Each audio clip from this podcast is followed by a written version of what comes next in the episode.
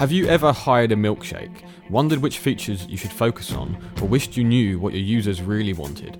In this episode, I explain to Mike about Jobs to be Done, a framework to help you understand what your users really want. This is Hit Reply, Episode 5.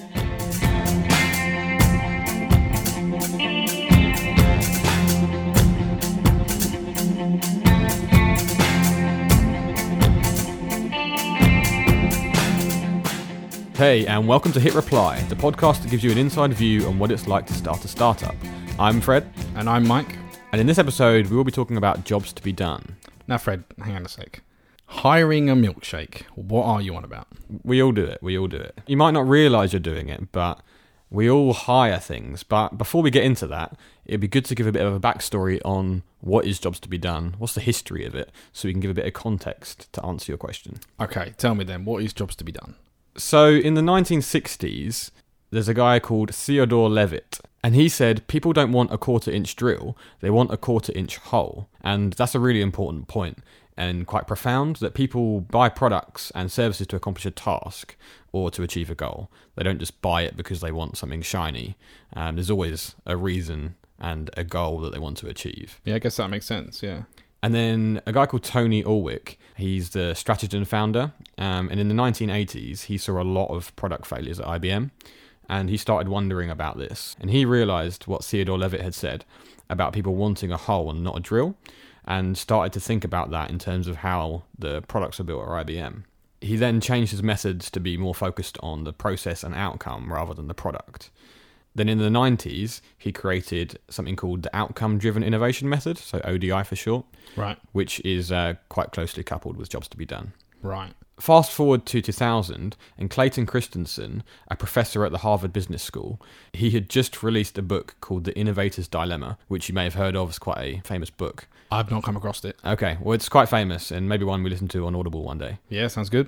So Tony had come across this book and approached Clayton to talk about the outcome driven innovation method and to talk about how that solves some of the problems that Clayton brings up in the innovator's dilemma. Right. Clayton really liked it and he really has adopted it since then. He's kind of taken it under his wing and talks about it a lot at Harvard Business School and has, has really just shared the jobs to be done method quite widely.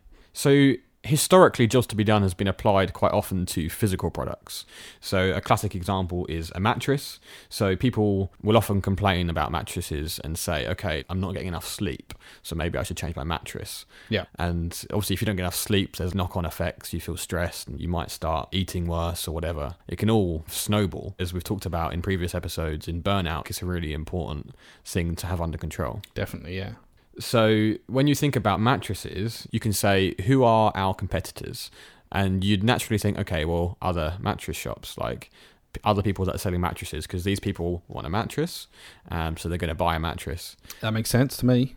But actually, when you think about it, you're competing with anyone else who solves the same problem as you. So for mattresses, you're basically trying to solve someone's sleep issues. They are not getting enough sleep. So it could actually be that you're competing with gyms because if you go to the gym, you can get in better shape, and then from there, you'll sleep better. Similarly, with a diet, if you eat better, you can sleep better, and it might actually not be the mattress that's the problem. Or you could just drink whiskey, and maybe you'll sleep better then. Yeah. Or maybe like sleeping pills or something like that. Yeah, exactly. So there's a whole wide variety of options for solving the problem that people come to mattress shops thinking about. And having that in mind helps you frame your solution to their problem better. Most recently, I've come across it through Intercom. So, Intercom are a company that probably everyone has heard of listening to this, or the vast majority of people. Yep. They're a really big software company, originally from Ireland, and I think they're based out in San Francisco as well now.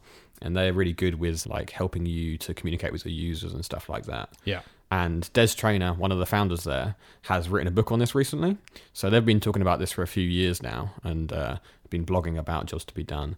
And in the book that I read, so I read it recently when I was away on holiday in Berlin, and it was really nice and short. Uh, I managed to read it on the plane and stuff, which was cool. And the books that I read talks about how at Intercom they just use it for everything. Jobs to be done is the real core of how they think about what they should build and what their users really want they frame everything from marketing to product development to branding. Everything is around jobs to be done. All right, that's cool. Yeah. Okay, so you've spoken about the history of it, and that's cool. But what actually is it? You know, how do I apply it? What does it mean? And how do I hire a milkshake? Well, everyone wants to know how to hire a milkshake. So, really, what it comes down to is what is the core job your user is hiring your product for? So, a milkshake is a product, and you might not think about it this way, but when you buy a milkshake, you're hiring it for a, a problem that you have, for a job you want to be solved. So, it's a quite a classic example in terms of jobs to be done. And if you've heard about jobs to be done, you may have heard the milkshake example before. But basically, the milkshake example talks about how a fast food company wanted to improve their milkshake sales. So, this is a true story. Um, the company started segmenting by product, which is a milkshake, and demographics. And then they went out and asked people in that demographic about the qualities of the product they love. So people said they wanted like thick milkshakes and stuff, or like they really liked chocolate, um, things like that. That they said that that's what was great. Yeah. So the company were like, cool, we've got some stuff we've learned here. This is what our target audience have said. And they started integrating that into their product. But after a while, they were tracking their sales and they hadn't increased. They were confused because they'd talked to people about what they want and they'd integrated that feedback, but it hadn't made a difference. It hadn't moved the needle. So after that, they turned to a colleague and I think a fellow of uh, Clayton Christensen. And the colleague looked at which jobs people were trying to hire the milkshake for. So most of them, it turned out, bought the milkshake to do quite a similar job. They faced a long, boring commute and needed something to keep their extra hand busy and to make their commute more interesting. They weren't yet hungry, but they knew they'd be hungry by about 10 a.m. They wanted to consume something now that would stave off hunger until noon, and they faced constraints. They were in a hurry, they were wearing work clothes, and they had at most one free hand. So ultimately, what it comes down to is that the milkshake was competing with other things that could fulfill this criteria. So they had these limited constraints and they had a goal in mind, which was to stave off hunger and also to stave off a bit of boredom because they had a commute where it could be quite boring and something to keep their mind occupied would also be useful. Right, yeah. So the competitors here might be like a bagel or a donut, but they found out that people were hiring the milkshake because it was tidy. Bagels make quite a mess. Yep. It kept them from being hungry. Plus, trying to suck a thick liquid through a thin straw gave customers something to do with their boring commute. Yeah, I guess that's why, you know, something like a, a smartphone wouldn't solve that problem. It solves the boredom problem, but it doesn't solve the hunger issue as well. Yeah, and it could cause death. So just to say, like, Yeah. don't use your smartphone whilst you're driving. Yes. Um, And, you know, don't eat your smartphone either. no, th- those two things are both bad ideas. Okay, so I, I now understand how you hire a, a milkshake. That makes sense. But you said like Intercom use it for other areas of their business as well. So things like their product decisions and like marketing and things like that. So how does that work? So ultimately, it comes down to the value prop. So your value proposition should be all about the key jobs you're competing for. Customers want to know that you understand their problem. What they really need to know in order to switch to you is that, okay, these people understand what I'm going through and they have a solution that's going to help me achieve my goal. So, really, your branding and your marketing, all those sort of things should be focused around that. It should be encouraging your users to switch from hiring something else to hiring your product Right. So when you do that, you have to think about okay, who are our real competitors then? So if you're creating project management software, then your real competitors are like email and stuff like that. And I think Slack do this really well. Slack often talk about how email is broken and it's not good for team communication and stuff like that because hmm. they understand that people are hiring a certain tool right now. And that for them to switch from that to Slack, they have to talk about okay, well, how does the current tool work, and what is it people are really trying to get done? Right, okay, I think I'm understanding. So once you've identified your actual competitors, you then need to try and get those people to kind of stop using that other task because they might not realize that your new product is actually a competitor to what the, the problem they're trying to solve is. Yep. So how do you get them to start using your software then or your product? So just to be done talks about there's four factors involved in any switch decision. You've got the push of what is currently happening, you've got the pull of a new solution, you've got the anxiety of what could happen, and then you've got the attachment to what you currently have. So if I go through those one by one and give an example, um, so for the push, you've got this mattress is uncomfortable, and people are waking up in the night with with back pain. That's pushing them to think, okay, maybe I should solve this problem. You've got the pull of a new mattress. That's cool. You can have better sleep and you can have a better mood and could be more comfortable. People have anxiety though. So when they're making product decisions, they have anxiety about, okay, well, what if I don't like it? It could be a lot of hassle. Like when I think about a mattress, it's one of those things that it's not easy to return and it's not always easy to try out either. So it's quite hard to know which mattress you should buy. So I can imagine that quite a lot of people have that anxiety as well. Yeah. And then you also have an attachment. So maybe you've had this mattress for 20 years, you've had it since you've been married, you've lots of memories, etc. So you might want to keep that mattress and that will hold you back as well. So, in order to utilize that, you want to basically increase the push away. So, you want to emphasize how bad their current setup is. So, tell them, like, oh, yeah, this really isn't working. The email for project management, there's so many threads, everything's getting lost. Isn't this horrible? And then you want to increase the pull towards what you are promoting, your product, and say how well your product solves that problem, that job, how well it does. Alongside that, you want to decrease the anxiety of change. So switching is quick and easy. You want to say like things, things like that. You hear it quite a lot, but it, it helps chip away at the anxiety of change and things like a 30 day return. So I think um, one of the mattress companies I see advertised in the trains that I get on uh, has like a 45 day return or something. So if you don't like it, just bring it back and you get your money back. Yeah, I think the mattress I last bought had something like 60 or 90 days. It was like really, Yeah. really long. I can imagine it makes sense for a company because really, if you think about it, how many people are going to bother doing that? Once you've got a mattress, Yep. I know that I it would have to be a seriously bad mattress for me to take that back, Yeah. or a seriously expensive one where I'm like, damn, this is expensive. Hmm. So it makes sense for companies to do that sort of thing, and it really helps decrease that anxiety. And finally, you want to decrease attachment to the status quo. So deconstruct any irrational attachments they have to anything, which will then help them switch over to your product. So there's a quote that I really like that kind of helps put this into perspective. Um, it's from David Foster Wallace from the book Infinite Jest, and he says, "To create an anxiety only relievable by a purchase, that is the job of advertising." I like that quote. It really sums it up, doesn't it? You you want to create an urgency in someone that I want that I want that product. Yeah. And it really it means that you're just driving them to what it is that you're selling. Yeah. So if that's your aim and you're trying to create that anxiety, and you really want someone to switch, then that's great. Um, and you might say, okay, well, my product's a little bit better than that product. We've got this feature that that existing solution doesn't have. You should switch and use us. But as you may have heard before, I've heard it quoted that your product should be 10 times better than the competition in order for your target audience and target customers to switch to you. Yeah. And that kind of sounds crazy when you think about it. Like, how can you make something 10 times better? Like, reasonably, is that realistic? Because if they're using something already, it can't be really bad. There must be some goodness to it. Yeah. 10 times better is huge. That is a lot. So the book goes into what does that mean? And they break it down like this that there's two sides to it. One side is that the user is overvaluing their existing solution, and they say it roughly three times. So a combination of just overestimating what they've got, thinking it's a, a good solution, plus the fact that the status quo, they're just used to it, this is what they've always had, and that they don't really want to change. And that leads people to thinking, okay, well, like it's better the devil you know, etc. Stuff like that. Like, I know how this works, we've been using it for a while, let's just stick with what we've got, even if it's not perfect. So even if your product's slightly better, people are unlikely to change. The other side of it is that as makers, we overvalue the products we make. Something that I've uh, heard from Dan Ariely before is that people have a maker bias. So he did like an experiment where he got people to to make something and then to price it and to say how much he thought it was worth. And he also got other people to just price it and say how much he thought it was worth. And the people that made the thing thought it was worth more than the people that didn't and it was just it wasn't a very complex thing but it kind of showed that people add value of their time spent into the equation of how much is something worth. Yeah.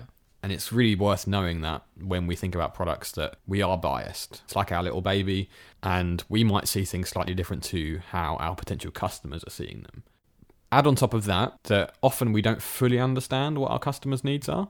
So they are intimately knowing what their problems are, but we have a grasp, but we won't fully understand as well as they do the specifics of their problem. And quite often we just build features that users don't need. It sounds nice, it looks shiny, and we build it because it sounds fun. We like to design, we like to code, so we'll we'll build some features but the user doesn't really get any benefit from it. So we're counting that in like, oh, our product's great, it's got feature X, Y, and Z, and it's overvaluing actually what the value proposition is because really they don't care. So we end up overvaluing what we've made and what we're offering, and the customer overvalues what their existing solution is, which is where the kind of 10x better thing comes from in terms of if the user is overvaluing their solution by three times and you're overvaluing your solution by three times. If you think about it in that sense, you need to think about your product being 10 times better from your perspective because then it will be enough to get someone to think, actually, this is going to really help. They will then be motivated to switch. Yeah, I think that makes sense. But how do you apply these techniques that we're talking about to first time makers? So if you've never made anything before, how can you use jobs to be done to help you launch? So, if you're someone who hasn't launched yet, the idea of the branding and advertisement stuff can be useful, but it's kind of down the line. So, the real thing that I would focus on is your MVP feature set. So, the minimum viable product features that you're going to ship with.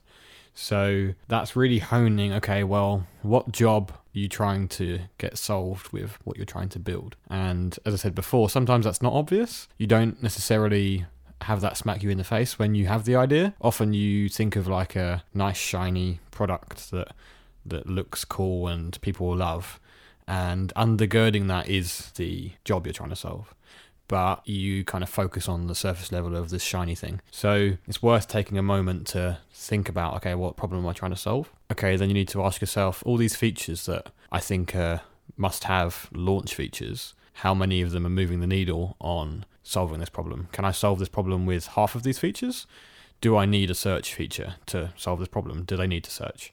Um, do they need to have social sharing to solve this problem? And quite often the answer is no. For your initial launch, you just don't need those features. You just need to cut them down. And you need to be quite ruthless with your feature cull because if you have never launched before, the most important thing is launching. And we talk about this a lot, but it's really true. And we talk about a lot because we know it from our experience how much we failed to do it before. Yeah. Other people that might be listening to this might be looking to go down the VC funded route. They might have built a few things before and they're now looking to get funding for an idea they've had or a problem they're trying to solve. And there's a quote from Des Traynor in the Intercom book that I really enjoyed, which is a large budget should define how well a problem is solved, never how many problems are tackled.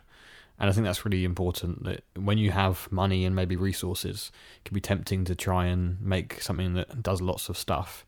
But you don't really need to do that. You just need to solve the core problem really well. And you should invest all those resources in less features and just make the core of it really, really good some tools need to be feature heavy to get the job done. It depends what you're trying to get done. And sometimes jobs are complex and you need a lot of different functions to get that done. But quite often that's not the case. And we just dream up all these different features that aren't necessary. And if we just cut it back, we'll get the job done better. Okay, so we know that we need to look at things in jobs to be done. So what the user is trying to do. But how do we actually find out what the user is actually trying to do, what job they're trying to get done? So it depends where you're at. If you're someone who's never launched and your problem is one that you're experiencing yourself, it's an idea that you've had out of your own pain point.